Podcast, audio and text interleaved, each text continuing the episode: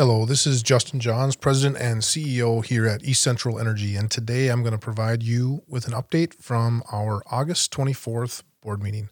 EC's directors met on August 24th, which was a Thursday at 9 a.m. for their regular monthly board meeting.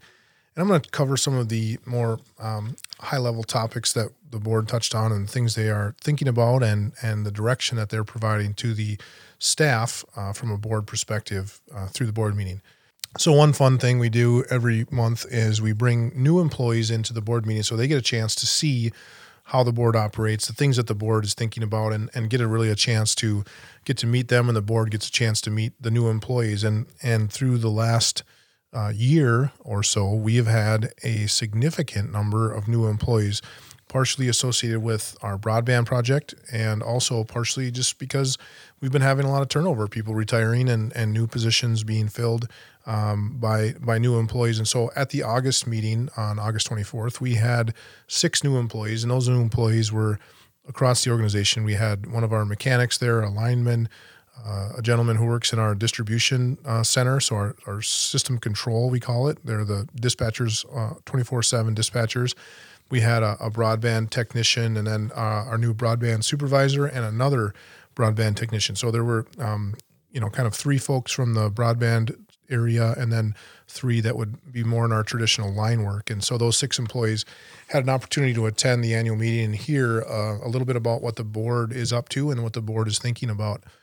And so, um, another thing we do at ECE is we do a process called Power Hour. And so, once a month, employees have the opportunity to come in uh, for one hour and listen to uh, the strategic plan in action. They get to hear about an aspect of the business that they may not be a part of but that might interest them and something they can learn about ECE. And so this month, our human resources team uh, manager, Chelsea Van Ellsberg, and one of the HR employees, Carrie Erickson, shared ECE's kind of hiring process. The, they called it the life cycle of an employee at ECE.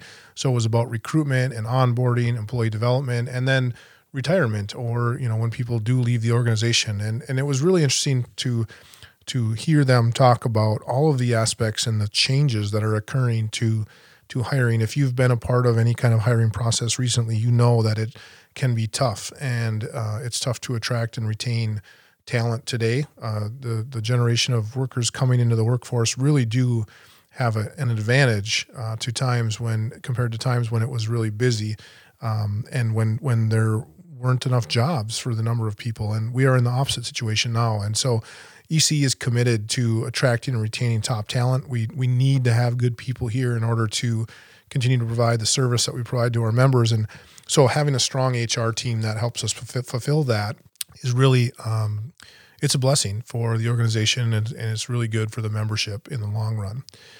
The next topic that the board got a chance to talk about was uh, some activity by our loan committee. Now, ECE doesn't do a lot of loans, but we do have access to very low cost uh, loan dollars from the USDA in the form of what's called a revolving loan fund. And we borrow that money out based on need, based on community benefits. And uh, this particular instance was a $250,000 loan that was um, that was given to D&E Real Estate LLC. Now, D&E Real Estate is developing a senior housing facility in the North Branch area. And senior housing, as you probably know, is a uh, a really important component for rural Minnesota and Wisconsin. And, and the reason it's important is there's not a lot of places for people to live. And what happens a lot of times is people end up staying in their houses longer than they should. And uh, they fall, they get injured, things like that happen, and so those those situations are obviously really unfortunate. These kind of housing facilities, what they do is they, they help those people live in an area that, um, in a situation that's safer for them, that provides them with independent living options and then transitioning uh, later in life into an assisted living type of situation. And so uh, we're really glad to be a part of the conversation on these things. And in this case, we were able to provide some some gap funding to help them um, get their project going and get it done. And um, it also, when these projects happen, what it does is it frees up some of the housing inventory in the area. So as people move into these facilities, their houses obviously then kind of show up on the market you know families are able to move into those houses we we have more labor and that labor results in a better workforce and there's more jobs and there's more tax revenue and there's better roads and it all kind of feeds into um, really a better quality of life for the region. And so we, we think these things are a good opportunity. The loan committee did approve the the loan. Uh, it's it's facilitated by Great River Energy, our power supplier. Uh, they help us with some of the legal aspects of it. Ultimately, the board approved the loan um, at the board level, and so that that loan will be um, will be given to D&E Real Estate to help develop that project in North Branch. The next subject that the board talked about was another loan, and that loan was for ECE. It's actually a $150 million loan from CoBank. CoBank is a large banking institution. They actually uh, do a lot of agribusiness, so they're very involved in kind of farming loans and things like that. But but they go across many many sectors, and uh, electric cooperatives are one of those sectors. And so we we work closely with CoBank as well as uh, CFC and also the uh, rural utility services, so kind of an arm of the USDA to get access to low interest financing. And so we closed on a very important $150 million loan from CoBank, and that loan is uh, to finance a portion of the cost to construct our broadband facilities. Uh, we anticipate that project will be somewhere in the neighborhood of $350 million, and uh, this financing will get us uh, well on our way to getting a portion of that infrastructure built out. And so the board took up that um, as an item on their agenda and ultimately approved the financing resolution for the $150 million loan from CoBank. And then the final item I want to touch on that the board talked about was uh, redistricting. And I talked about this in a previous podcast, but uh, as a refresher, ECE has six director districts and those districts uh, are represented each by two directors. So we have six districts with 12 directors total. And those directors represent the membership in the boardroom. They provide direction to me as a CEO. And those, those districts are, by state statute, required to be similar in population. And they are allowed up to a 10% variation from the average member count in, in, the, in the districts.